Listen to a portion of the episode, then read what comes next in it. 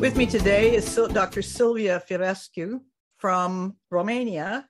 Silvia is a international researcher, trainer, and consultant in applied network science. She's an absolute wizard. I've been taking a program with her on understanding how to use OrgMapper for network mapping, which is a phenomenal tool and a very modern and contemporary way of understanding what's going on in an organization that allows you both to truly engage and make the kinds of decisions that are appropriate for complex, rapidly dynamic periods. She also has involvement in something called Fab Lab, which is a social fabrics research lab. And I want to know what that is. So we're definitely going to be talking about that.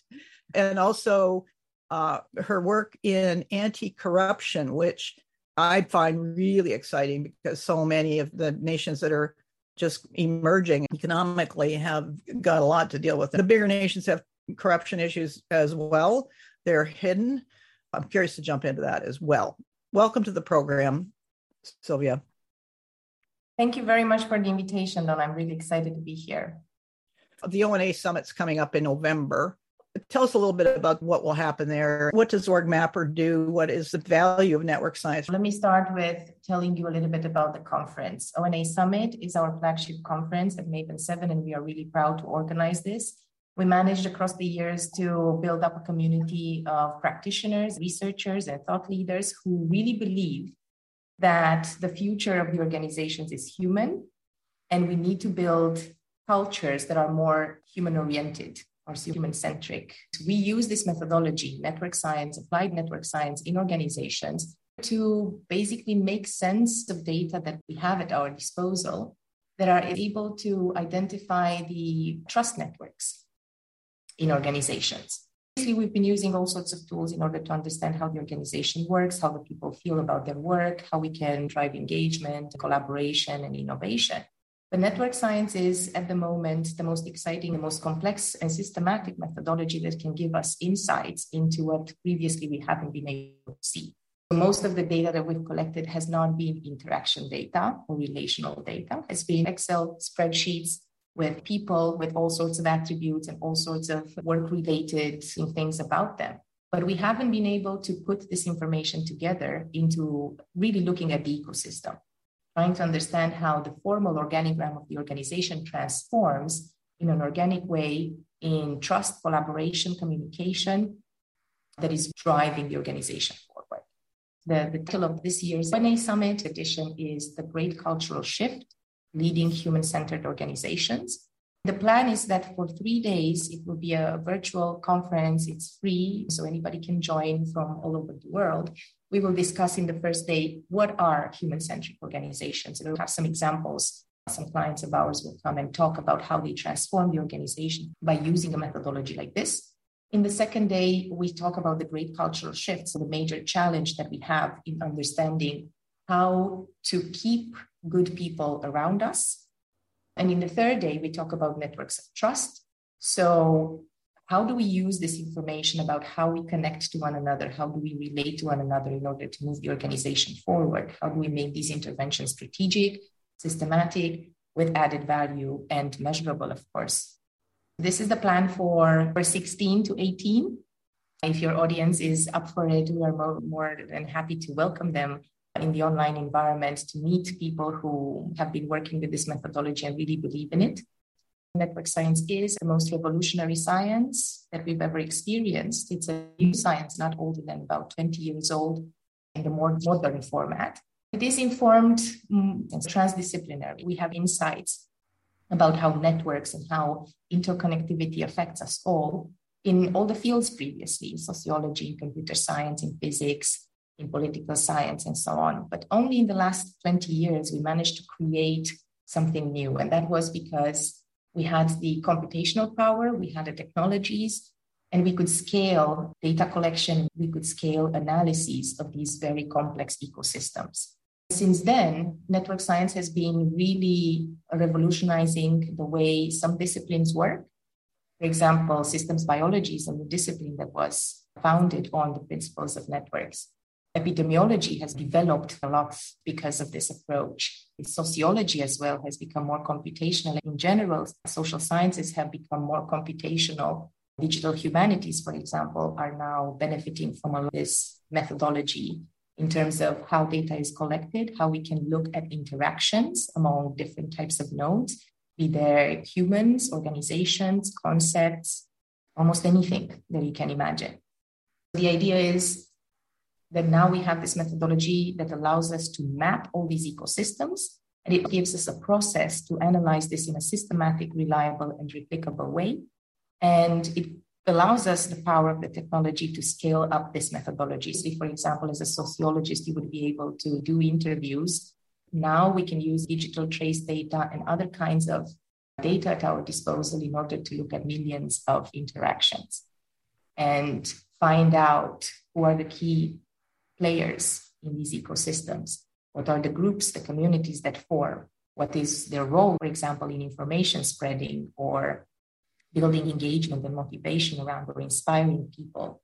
We can identify silos in organizations uh, with respect to collaboration. Based on the insights, we can understand how to build and support innovation by combining cross functional areas of the organization in strategic ways. We can identify, for example, who are the isolated individuals or groups or organizations and how to include them better in the system. The main purpose of this is not only to find these things out, but to really understand what we can do with this information.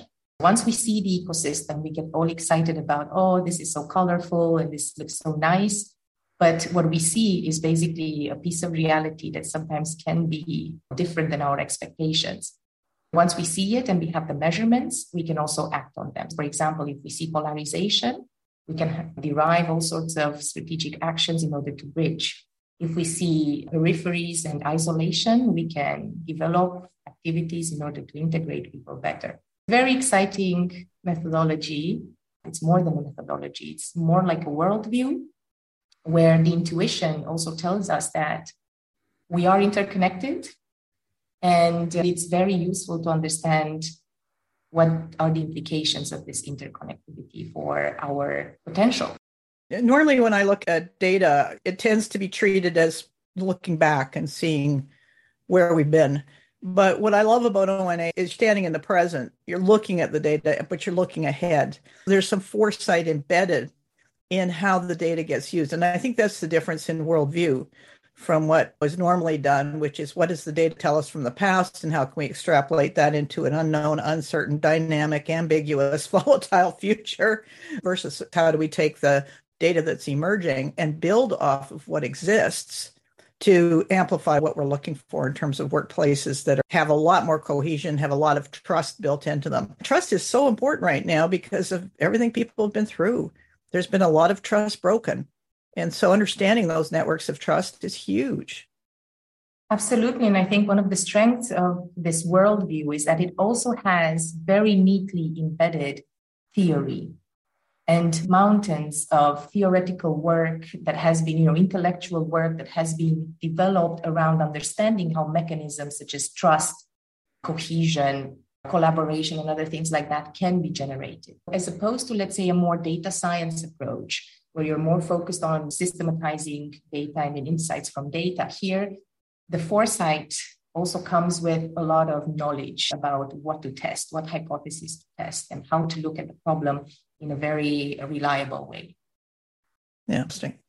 I want to circle back to what we were just talking about at the end because we need to talk about language. And I think that's super important because network science and OrgMapper allows you to the ecosystem of trust. It's a completely different view.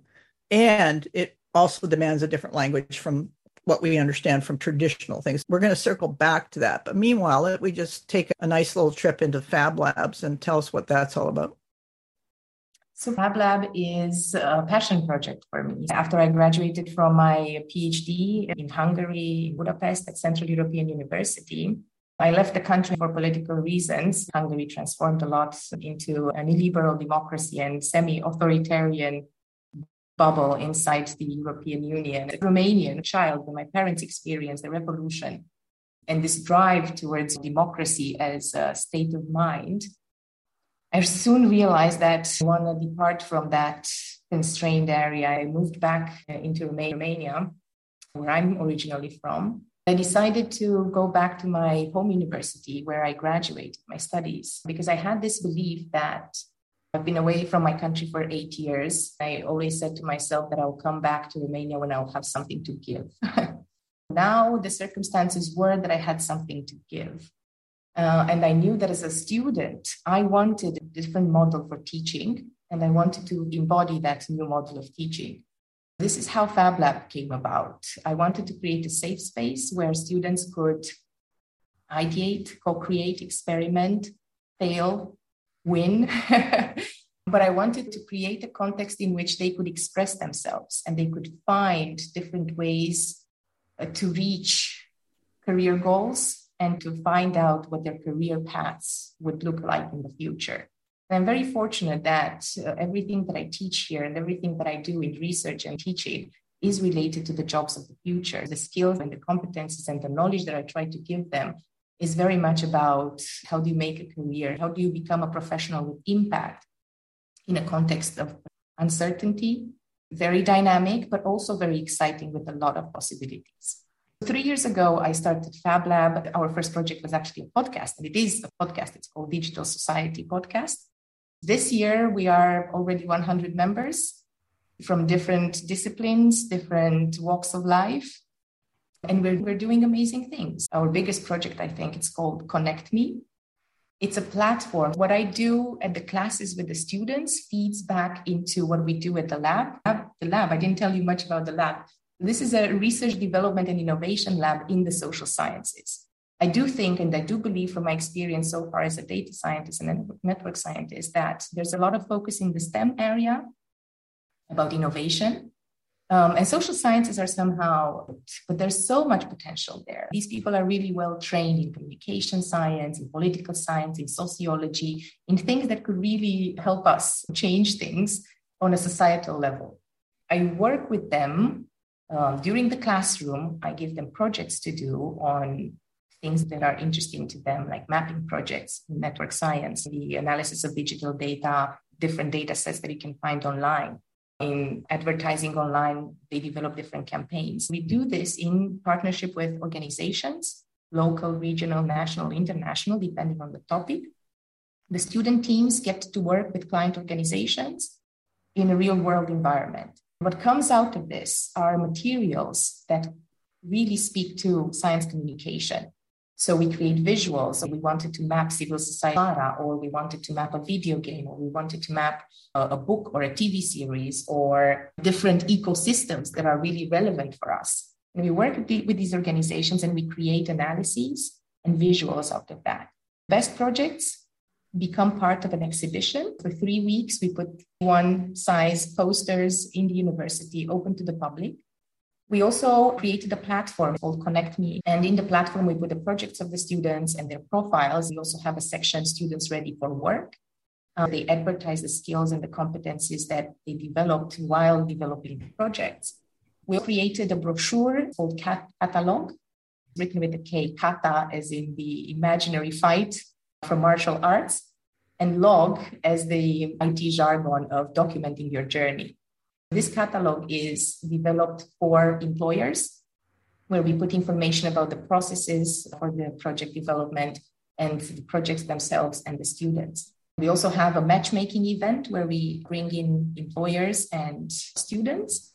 Basically, this whole ecosystem is trying to revert a little bit the employability paradigm where you say create like a job fair employers come and then students come and check out the employers what we want to do is to change that on its head and say Let's have a hub where the students expose themselves with the projects they do. These are demonstrated skills that they have. And then we bring the employers to get to know our students and recruit from a pool of dedicated individuals with a lot of skills and a lot of capacity. This is Connect Me. We also organize Women in Data Science. It's a conference that we organize under the Stanford University Women in Data Science framework. I'm really happy that some of my students are really young ambassadors for women in data science. And together we organize a yearly this conference where we invite all sorts of phenomenal women that uh, work in the field in different capacities. We have Digital Society podcast where we discuss different areas. This year, we're going to start a new series around branding. What does branding look like in different areas and how do we work with it? We also have a series interviews with experts in quality, the, um, the impact of quality of air on our health. We have problems with quality in most uh, urban settings, so we want to understand better how this is shaping up. This comes together with a series of journal articles dedicated to the public in order to raise awareness about quality of air. For my students, actually, develop an app where you can navigate not by the fastest route from A to B, but along the best quality of air between A and B. These are some of the projects that we do. We're planning a bunch of other things, like, for example, developing the museum for digital art. I work a lot with students in digital media, advertising, communications, and PR, journalism. All these young people have a lot of drive into talking and promoting different ideas, and I'm there to support them. It's a lot of students self organize into teams and they teach each other things. And of course, they benefit from mentoring and guidance from seniors, practitioners, and academics and other people who can help them in their journey. This is what we do at Fab Lab.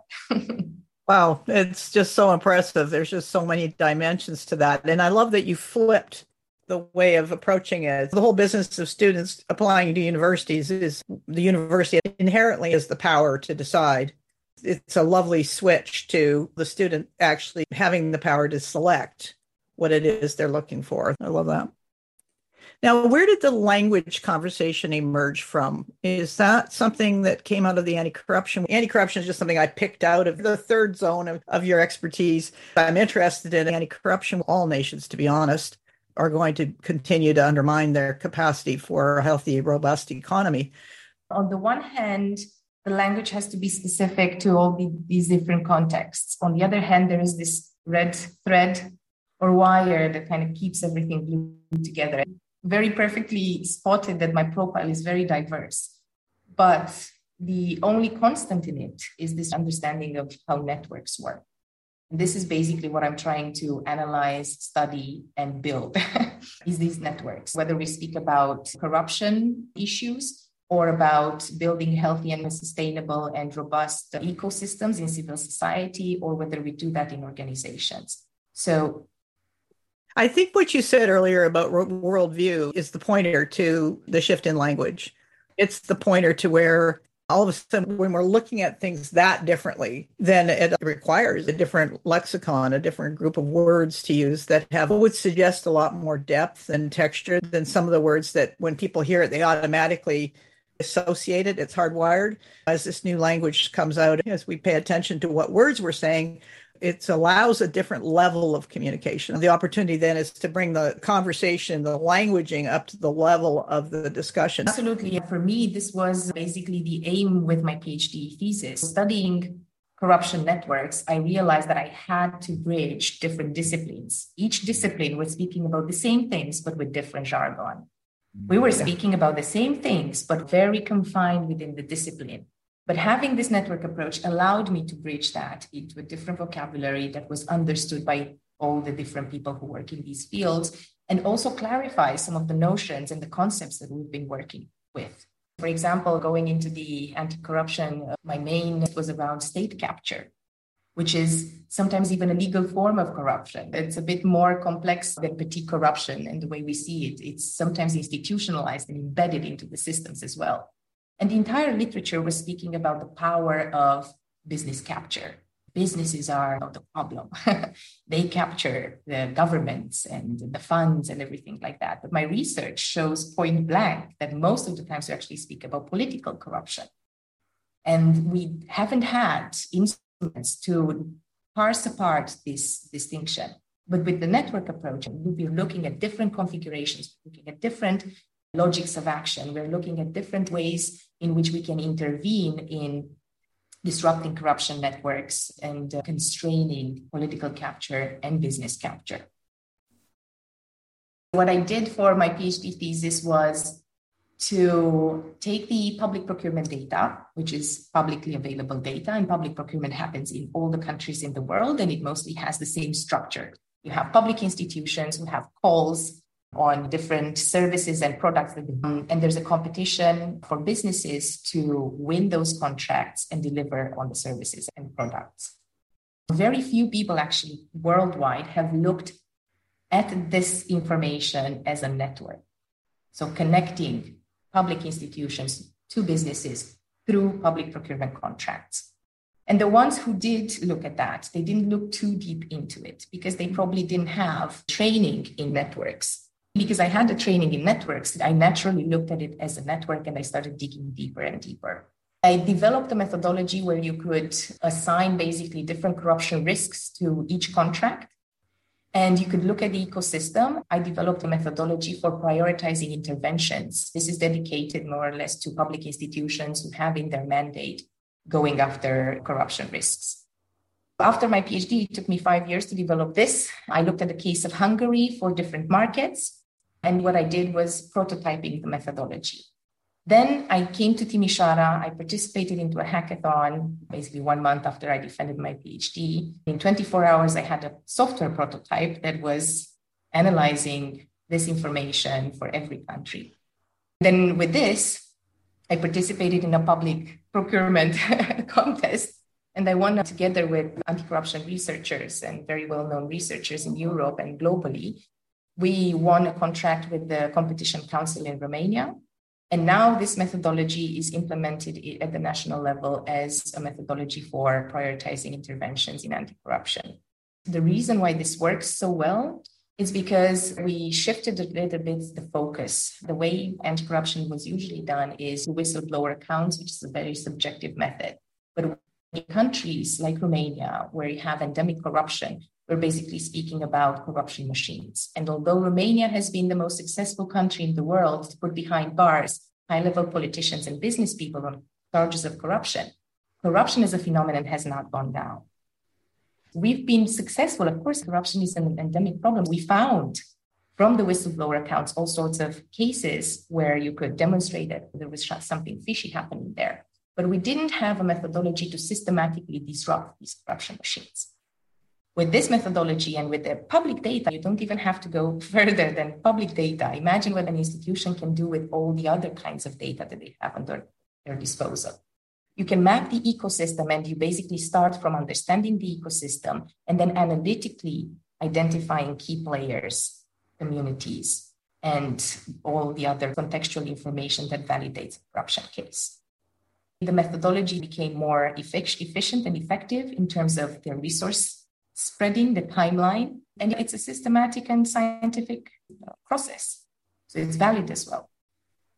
I did a six month postdoc where I scaled up the methodology. I looked at 28 countries over 10 years. I looked at more than 10 million contracts in all the 28 countries, plus the European institutions. This framework works very, very well.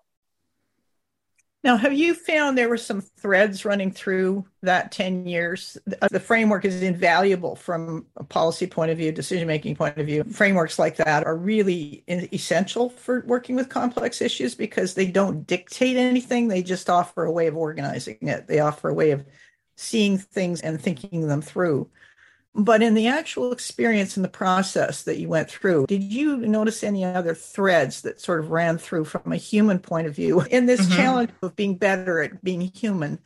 What did you notice? So, first, I identified a typology of network structures in terms of public procurement and how these corruption machines come about. And these typologies look at countries where it's very easy to identify hotspots of corruption and intervene very punctually in disrupting that. And there are countries where things become more and more complex, where there's a lot of discretionary power. Most of the interesting stuff happens there. In Romania, for example, if you look at the map of the typology of Romania and Poland and other countries where this is a problem, you will see this hairball of orange and green, orange being high corruption risk, green being low corruption risk. That tells you that people working in these organizations, they don't necessarily always know what's the difference between right. low and high corruption risk. Sometimes right. they contract clean, sometimes they contract in a fishy way. You don't really know if this is a political mandate, if that's just incompetence. What is the key there? If this goes unnoticed, this has a lot of impact. For example, in Romania, what happened, not knowing all this background information, is that the authorities would go and put behind bars the head of the county council on charges of corruption. At that point, the entire institution froze because people didn't want to sign anymore because they didn't know the difference anymore, right? If I sign something, would that be good or bad? That tells you something about the culture around it, about the way we've been doing administration in such a way so that we cannot distinguish these. Really gray zone. Wow, that's absolutely fascinating. Where do you see this all going? And Let's look at it from the global level. For me, the work you've done and just what I've learned from the certification process with ONA and OrgMapper, one of the things that struck me is that because I read dynamics, I go into environments that pick up signals and cues, and I start to be able to see what's the character of this particular organization, team, or even a town, depending on the scale of the town, even not depending on the scale, because sometimes you can at least get the mental state of a town just by watching how they handle age, how they handle race, how they handle whatever it happens to be. One of the things that struck me in our coursework was the discussion around the small world network, the three different groups. My daughter lives in a small town. And when I go up there, I'm picking up these signals, picking up cues. As you well know, when you do that, you have to be very mindful about how you interpret and how fast you come to conclusions if you ever do, whether you just stick asking more questions to keep digging deeper but the character of the signals that I was seeing and then the characterization of that network was just spot on. It was phenomenal just how direct a link there was. So I think there's an element of network science to help us point to how do we make things better when you understand the character of the existing network and you understand what it's strong at and what it's not so strong at. There's a real opportunity to backfill on the weaknesses by setting the conditions for things to get better and relationships to improve. That was my observation. Does that something that you've seen and how scalable is that to global conflict? That's a very good question and a very hard one to answer. But here's how I perceived and what I try to do, at least in terms of the anti corruption fight. I know most of the important players in the anti corruption scene globally because I'm in the field. And I always witness this glass ceiling that at some point we hit. And that's because a lot of the efforts are just repeating themselves in different areas of the globe. Well, we could scale this up, but in order to scale this up, we have to create a network. Together with some friends of mine from the field, I created this uh, anti corruption tech initiative where basically we're bringing together communities of data journalists, researchers, people who work on this to get us more aware and aligned about what we are all doing and how we can build together on that so that we can eventually scale up. Together, all the networks, all the individual players, global south, global north, all the different dimensions. That's exciting because that's collaboration at its highest level. Yes. You know? and yes. it's what we need. It demands this exactly because of the complexity of the issues. The model can be replicated in any other issue based concern that we have, whether it's about supporting women, whether it's about diversity and inclusion of any kind, any sort of issue. I think it needs at some point to span the boundaries of our local context connect to other people who do similar things and try to co-create together something that is bigger than us I think that's the key to diversity because complexity, first of all, demands diversity. If you don't have diverse views, you're not going to achieve robust solutions. The whole fabric is weakened.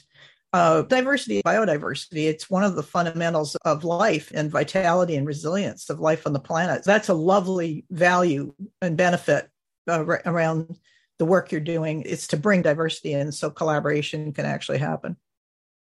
Exactly. And talking about the small world, I think there's so much value in that, right? Because the small world, what does it imply as a model? It implies groups, tightly cohesive groups that get connected through certain individuals, long spanning ties connecting disparate groups together. This way, we shrink the distances among us. These outbound boundary spanners create opportunities for information flow, diverse information flows to reach our communities. It helps with mobility of people and knowledge and ideas and things like that. It's also a very resilient type of structure. In the communities, you can provide the cohesion, the belonging, the identity, the support, the trust for deep work. But this combination and cross functional ties allow new information to come in, for new ideas to be generated, new ways of working, and so on and so forth. Yeah, brilliant. All right, let's circle back to the ONA summit coming up. What excites you about those conversations coming up in November? To tell you frankly, ONA Summit is generally the highlight of my year. It's an intellectual feast. Seriously, it's about people who really believe that they can change things to the better, come together, but in a very actionable way, because these people, like most of our participants in the community in general, is made up of HR professionals, so people who are in charge of entire communities and the well-being of communities, leaders of organizations who inspire and support initiatives around well-being, researchers who know what to do with the data in order to make more informed decisions, enthusiasts about organizational culture, organization design, change management, and all of these things that are happening to us, sometimes without us even wanting them around, right? We are just subject to these things. They have all these people who have real interest and real power to go back into their organizations and do things a little bit better now with some tools at their disposal that can help them do this better. Just to be there and listen to the conversations and listen to what sorts of questions these people ask themselves. You also have a community built up around that where people who haven't been to the summit before can go and take a look. Where would they find that? On LinkedIn, OrgMapper, on our website. If you reach our website and you do sign up for any of the events that we are doing, you automatically are brought in you can sign up for a newsletter. You find out about these events. We feature things about our speakers, interesting people who do interesting things, uh, interesting ideas that can circulate around. And of course, Dawna, you're part of this community and you've seen how vibrant it is. These professionals are super busy professionals, but they do take their time every once in a while to check in and discuss the project, discuss what we're doing, what can we do better, and things like that. It's a very passionate and enthusiastic community. And I love that about it. I think it's quite rare. I've been exposed to different kinds of works and different kinds of communities, but this vibe that I get around the ONA summit and this type of conversation about these things, this really excites me. It excites me too. It's just like going into a warm hug. I just love it. Dawna, I'm very honored actually that this year you will be facilitating one of the sessions which brings back the entire knowledge that we went through throughout the day and we we discuss that and we make something out of it. I'm really looking forward to that. Well, me too. And I'm thrilled, I'm very honored to be involved as well. Thank you very much. Great conversation. I love learning from you. It's brilliant. What I appreciate for me is depth, the amount of depth, because I think a lot of the things we've been doing in organizations amounts to moving furniture. It's not really going deep. Now is a time for depth because the size of the issues, the complexity of them, and the dynamic nature of change demands that we dig deeper. Absolutely, absolutely. And right. dig deeper, but also look at the interactions. I think that's yes. a really important thing. Yeah, it's that combination of understanding what's going on here versus just seeing people interact and blaming, oh, look, they're in conflict. It's their fault. They need to go on training. All those superficial solutions that are completely ignorant of the system that's driving it. That's one of the beauties of this work. Thanks again for being on the program. Thank you so much. Those of you who've been listening to my podcast for a long time know that I'm always looking for tools that we've found or tools that are available for us to adapt our thinking to fit the context, the deeper context wherein we've been moving the furniture around for a fair length of time. And now, with the complexity of the issues and the demand on humans to evolve their consciousness, to widen their consciousness, and to become quite fluent with working with diversity on all levels, that we need these tools to help us along, not only from a cognitive point of view, but also from an emotional, social point of view, because working with organizational network analysis demands more consciousness at the leadership level. A couple of other podcasts you can listen to. One is the introduction with Andras Vicsek called What Can Pidges Teach Us About Networking? That was recorded back in 2018. Uh, then there's a conversation with Maya Townsend. And more recently, Michael Arena, one of the speakers for the last summit. Finally, Nico Petit, who spoke on the deeper leadership dimension. I'm hoping that with all of these opportunities, you'll have a chance to do your own deep dive into who you are and, and how you evolve as a human when working with the sensitivities of interrelationships and the sensitivities, particularly around trust. My name is Dawna Jones. You can find me on LinkedIn at D A W N A H Jones. I'm welcome inquiries and conversations about both speaking and consulting, particularly with respect to group dynamics and decision making. Naturally, anything to do with organizational transformation and leadership consciousness is well situated in my domain.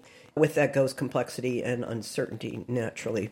That's this episode. If you appreciate it and you would like to others to know about it, please share it.